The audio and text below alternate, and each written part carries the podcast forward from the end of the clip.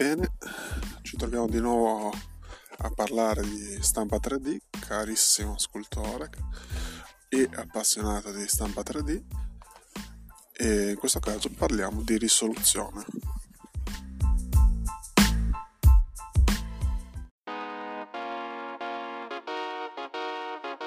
Ciao e ben trovato in questo nuovo episodio di The Pixels Chips io sono Matteo Sgherri e sono qui per parlarti del mio progetto di giocattoli art toy, scultura digitale, stampa 3D e tutto quello che ci gira intorno.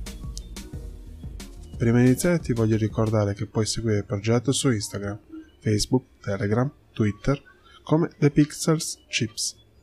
Il sito invece in crescita su WordPress è il seguente thepixelchips.home.blog dove è possibile leggere alcuni appunti, notizie e vedere rendering e foto di giocattoli. Detto questo, iniziamo.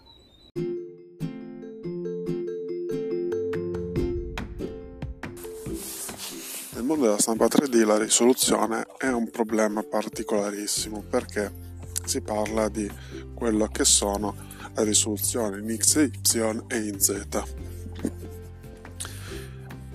in base a quello che sono i dettagli di hardware.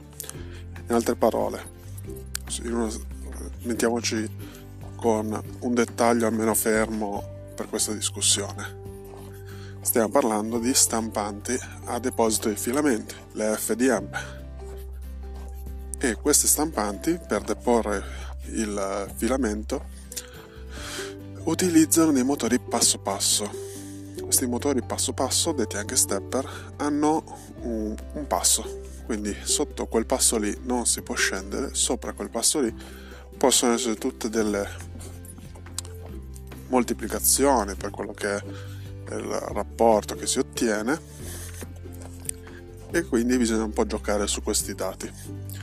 La matematica del dettaglio non ce l'ho proprio su, sull'unghia, per cui potrei rimandare a qualche eh, video di Matley piuttosto che di Pirates che sono i due riferimenti per quello che riguarda la, propria, la tecnica della stampa 3D, però quello che ci interessa nel dettaglio per noi è un discorso di quello che è importante da sapere quando si modella, per cosa si modella, quindi sapere il supporto finale della nostra realizzazione.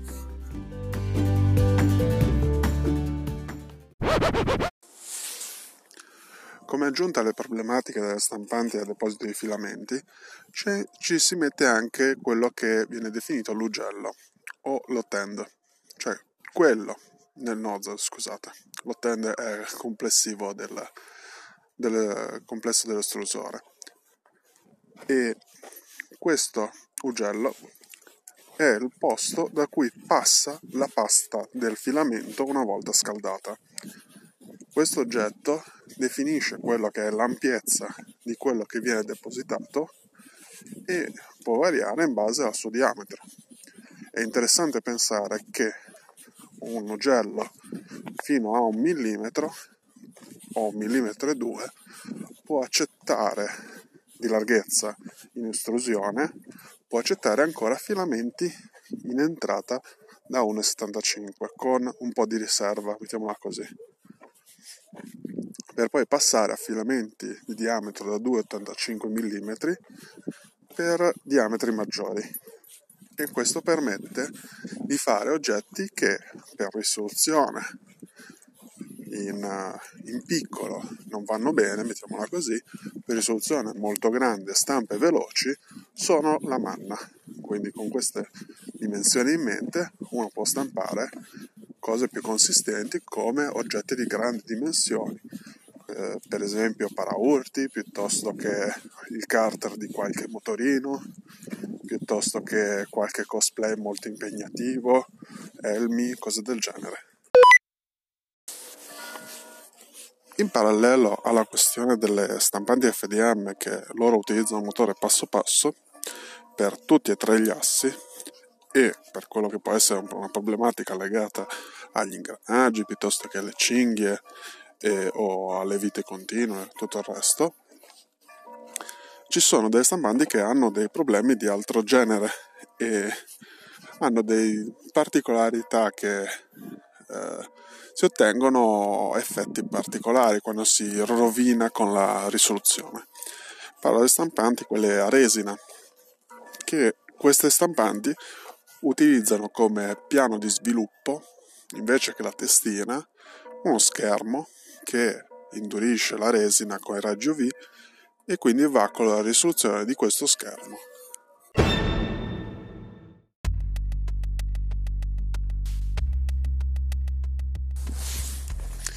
Quindi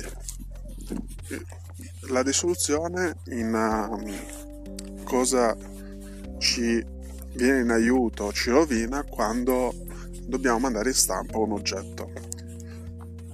Ci ricorda quello che è il minimo dettaglio disponibile, mettiamola così. Il minimo dettaglio disponibile su quello che andiamo a lavorare. Mettiamola nella faccenda più estrema. Se si vogliono ottenere delle miniature con dettaglio al centesimo di millimetro, se la stampante ha un passo, diciamo così, che permette malapena di lavorare al decimo di millimetro, questa cosa non la otterremo. Ed è qua che si inizia a passare dalle stampanti a deposito di filamento alle stampanti a, a resina, perché queste ultime lavorano molto bene sul, sui piccoli dettagli.